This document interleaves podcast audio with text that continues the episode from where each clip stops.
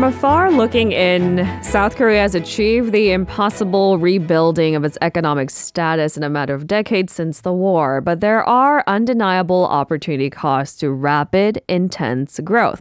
As I mentioned earlier, byproducts of a fierce competition at every level of academia and then the workforce, polarized society, and broken links in the social fabric we want to, well, maybe a better fill.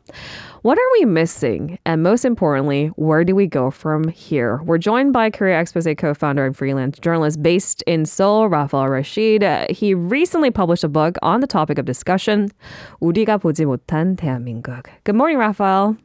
Good morning, and thank you for having me. Thank you very much for joining us bright and early. Uh, is there an English title to the book that you've recently published? Uh, there's no actual official English title yet, mm. but I'm trying to go with something along the lines of the Korea we refuse to see. The Korea we refuse to see. That's much more active. The Korea we refuse to see. Um, like any any country, there are polarizations that are hard to deny. There's a, a divide that is more visible, it seems, each year. We talk about it more in the daily headlines. Specifically, we're going to focus on South Korea. Uh, first off, could you give our listeners a very brief introduction to your latest book and perhaps the inspirations that drove you to write? Yeah, sure. So um, this book actually started off as a column that I was writing in El Korea um, about two, two and a half years ago. Mm. And it was a collection of uh, just, I guess, everyday thoughts about Korean society. And um, I kind of decided to put them all together and try to come up with some common themes and eventually come up with this book. Um, and of course, I've added a lot more to it. Mm.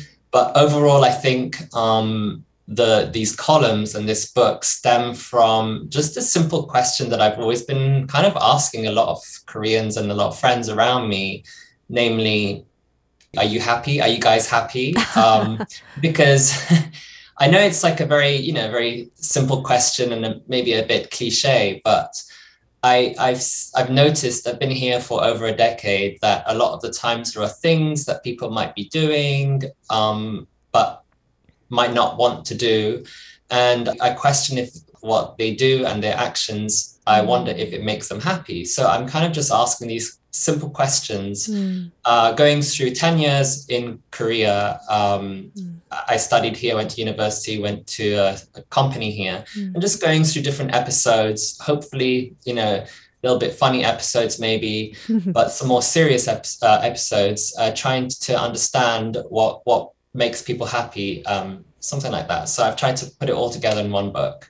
I, I think it's a fundamental question that I think the younger generation in South Korea always actually are more actively seeking answers to. I mean, there are more books on it, right? Uh, seeking happiness, yeah, a more balanced life, quit your job if it makes you unhappy. I mean, these are not narratives that would have been common in the previous generations while South Korea's economy was growing at monumental rates. Times have changed growth might not necessarily be the only focus, dare I say, at the disinterest of all the major companies in South Korea. But yeah.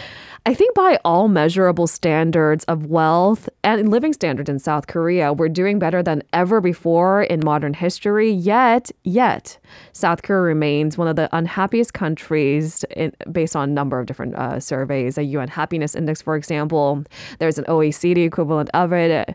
So, based on your 10 years of working through the, some of the corporate machines and then having this freelancer uh, uh, perspective on what's happening here in Korea. Why is this so? Why are we unhappy despite having made significant progress? You know, uh, of course, I'm sure there's there's people a lot more qualified than I who can answer that question. And also, there are so many factors, and I don't think we can talk about one individual factor. But just, I guess, for me personally, like I alluded to just a few minutes ago, I think in South Korean society, there is a lot of pressure, um, say, to conform or do things that you might not necessarily want to do, mm. but are expected of you. And then there's the inner self, mm. what you really want to do and um, what you really think. Mm. but might not be able to do it or might not be able to express it. Mm. And uh, I guess for me personally, I think there is this conflict between the two, and this this maybe in inner conflict. Um, I think tears people apart and mm. leads to some form of unhappiness it's almost a big divide, a gap between your reality and your ideals, um, what you want to pursue, uh, your passions. Um, but it might be diminished by your peers or the public or your family members in the worst case scenarios as being trivial right. and not important. And conforming to perhaps what we may call social norms and social expectations does that divide make us unhappy? And I think you're absolutely right. Uh, one might argue, um, isn't inner peace something that is entirely personal? I mean, shouldn't that be more internal than anything else? Should we be uh, torn apart by society, or should I have more willpower to stick yeah, to my exactly. passions? uh, Korean society can be described in a number of different ways, but if there is kind of a something that we can work on, it is also hierarchical and rigid. Now, whether that is the most efficient way to run a society and a company it's being questioned, right? I mean, uh, some more progressive companies, especially in the tech sector, they try to do without titles, for example, right? They, they just use, in some cases, English names for some odd reason. Right, right, but, right, you know, that's kind of to destroy that standing hierarchy or this structure in, in, a, in a conglomerate system. Uh, people are still, however, expected in various social norms to read the room, so to speak, and have nunchi before engaging yeah. in any corporate interactions. Where do you think these tendencies originate from? Because I've seen several opinion pieces on it just being deeply rooted in Korean history. Yeah, I mean, I think it certainly uh, does have something to do with Korean identity as a homogeneous nation. Um, also, also from its cultural heritage, maybe also some Confucian tradition. Mm. Uh, I do think there is some of that. I'm not a historian, but regardless of where it comes from, I think it's something that is seems to be just learned mm. um, in society. And some people might say or argue, and I know I've seen these opinion pieces, if not books, say that this kind of nunchi is a tool to solve everything um, a magic tool, but you know, if anything, I think it's a tool to suppress the weak mm. um, and suppress thoughts and productivity, especially in the modern era. Mm. You know, if you go to school, uh, when I went to university, nunchi means you don't put your hand up to ask a question or you mm. don't confront your professor. Mm. Uh, it means when you're in the workplace, you don't uh, you raise your hand during meetings. Mm. Uh, it, it's the reason why you um, don't go home early because your boss is still in the office. Um, I think Nunchi, you know, it kind of justifies and reproduces this these unequal uh, structures in society that have been passed down for generations, mm. uh, and it's a, a, means of maintaining the status quo. And you know, coming back to coming back to the the idea of, of happiness or unhappiness, I think it it reinforces or it maintains mm. a lot of people's inner anger, um, mm. which eventually makes them unhappy. Ah, if we could only speak our minds and be respected for it. Eh, you know, you know, there is a complete inverse to that. I, I grew up in the state of California, and we're almost at the polar opposite end of this conversation. We're encouraged to uh, share our opinions, perhaps a little bit too frequently, and uh, sometimes that's not conducive to efficiency either. So we're not saying one or the other is completely better, but if in fact there is a correlational relationship between how South Koreans may feel unhappy, increasingly so and uh, this idea of nunchi and, and social structures in the companies. Maybe we need to tear it apart and see if we can rectify the problem. Uh, there is increased polarization, seems, in every part of the world. We talk about it yeah. every day, but South Korea is not immune to it. Absolutely not. We talk about the gender gap, the age gap, the political gap, and, and that's only the beginning of a very long list. What do you think, Rafael, is fueling this very concerning phenomenon in South Korea? You know, if I could just answer it, that question is one simple word. I would say inequality. Uh, inequality in society that has always been here. I mean, it's always been around us. And by the way, this is not, like you said, not unique to South Korea. Um, but inequality has always been around, but it's never necessarily been resolved. Mm. And now we live in the 21st century. You know, young people are not blind. They know they are aware of themselves, their existence, their rights, uh, and are asking questions, and rightly so. Um, and I think it's reached it's reaching a, a bubbling point at the moment uh, where we have so many grievances in society and so many inequalities, uh, but not necessarily much will or say even political will to resolve any of these issues, if not try to maintain them. Mm.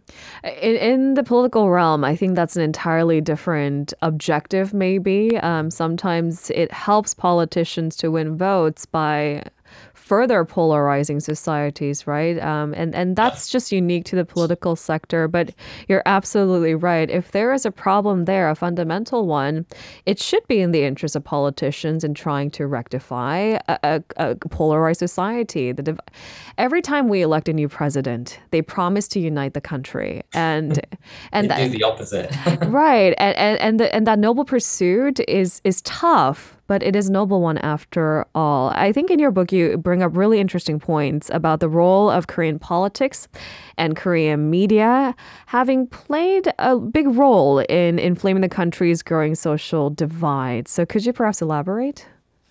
Yeah, I mean, like I, I, just said, people have a lot of grievances, maybe due to these structural or societal inequalities that have been going on mm. for going on for so long. Um, and then these these grievances or these people's weaknesses are, of, like you said, are exploited or even weaponized by politicians who who blame the other side mm. for their grievances. I mean, and, and then they put the two together and then they appeal to a certain audience mm. and hmm. say, I am the person who will fight against this. And certainly these people might have uh, issues, but uh, I think the the blame is or the blame is directed to, towards the wrong people or the mm. or the wrong crowd, and I think we saw that was very evident in in the previous um, you know presidential election where a lot of young disenfranchised men mm. uh, were were appealed in a certain way and and the blame was like okay well the blame's on on the women and on the feminists mm. um I, mean that's an entire different issue but uh but then now we now that we're in the in the new administration then we kind of ask the question okay well now that you got the votes and now that you got the people what are you going to now that you got the support what are you going to do about it and you know now now those people who voted seem to be a bit lost and and maybe mm. might even regret having made certain choices because there mm. aren't necessarily uh, solutions, especially when the blame was wrongly uh, right. shifted in one direction to the other. Right. Um, and it's not just politicians; it's it's media also who are using this kind of um, rhetoric, uh, especially to you know in in a, such a saturated uh, media environment where uh, every media every person can become a media these days and mm. is vying for clicks and so if you want to make clicks you want to make it as sensational as possible mm. um, and so a lot of the time you'll see um, just outrageous you know headlines um, copy pasting certain things in, in the headlines uh, and i think those that also definitely kind of fuels fuels the divide because we all look to the media to, mm. to get our opinions mm. in, in, in, a way. Uh, actually, in my intro for this entire show, I've, I've uh, talked about a, a modern art piece by Mel Bochner, and it just it's just this big bold letters. All it says on on this canvas is blah blah blah, and and and what this artist wanted to convey, kind of humorously, was that there's way too much noise in the media and sensationalized stories. And uh, I'm glad that we're talking about it because I do believe our listeners are a little bit more well educated. We keep bringing it to the forefront that you should question sources, you shouldn't question Absolutely. incentives. I think that's a good place to start. I mean, information is not limited and restricted to uh, extensive where it was in history. So we can be, I think, smarter citizens, uh, which brings me to my last question of the day.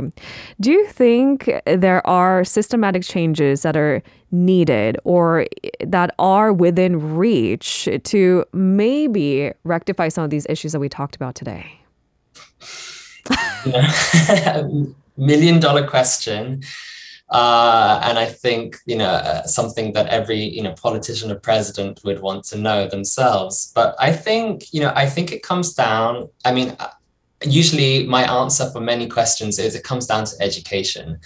Um, I think it's important to uh, educate people that difference is what makes us, diversity is what makes us, uh, instead of tearing ourselves apart and and being so divided i think it's important to understand that diversity does exist it can exist and it can coexist in korean society and that you can be different i mean uh, and you know i mean who is who is normal in this society if that makes mm. any sense mm. um, so you know i think we should be asking these bigger questions, maybe at school, for example. Mm. Um, but yeah, coming back to the politics, I think we should be focusing. I mean, politics, politicians should be focusing on.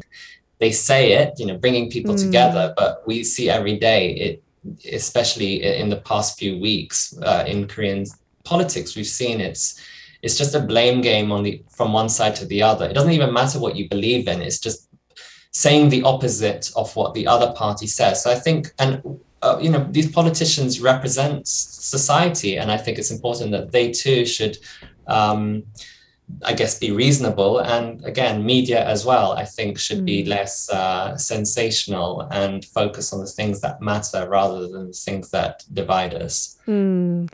Rafael, honestly, I, I, gave you the million dollar question that is tough for even uh, lawmakers to answer. I do apologize, but you are the one that are asking the tough questions. I got to ask the ex- expert. This was a delightful conversation. Uh, thank you, and congratulations on the publication of your latest book.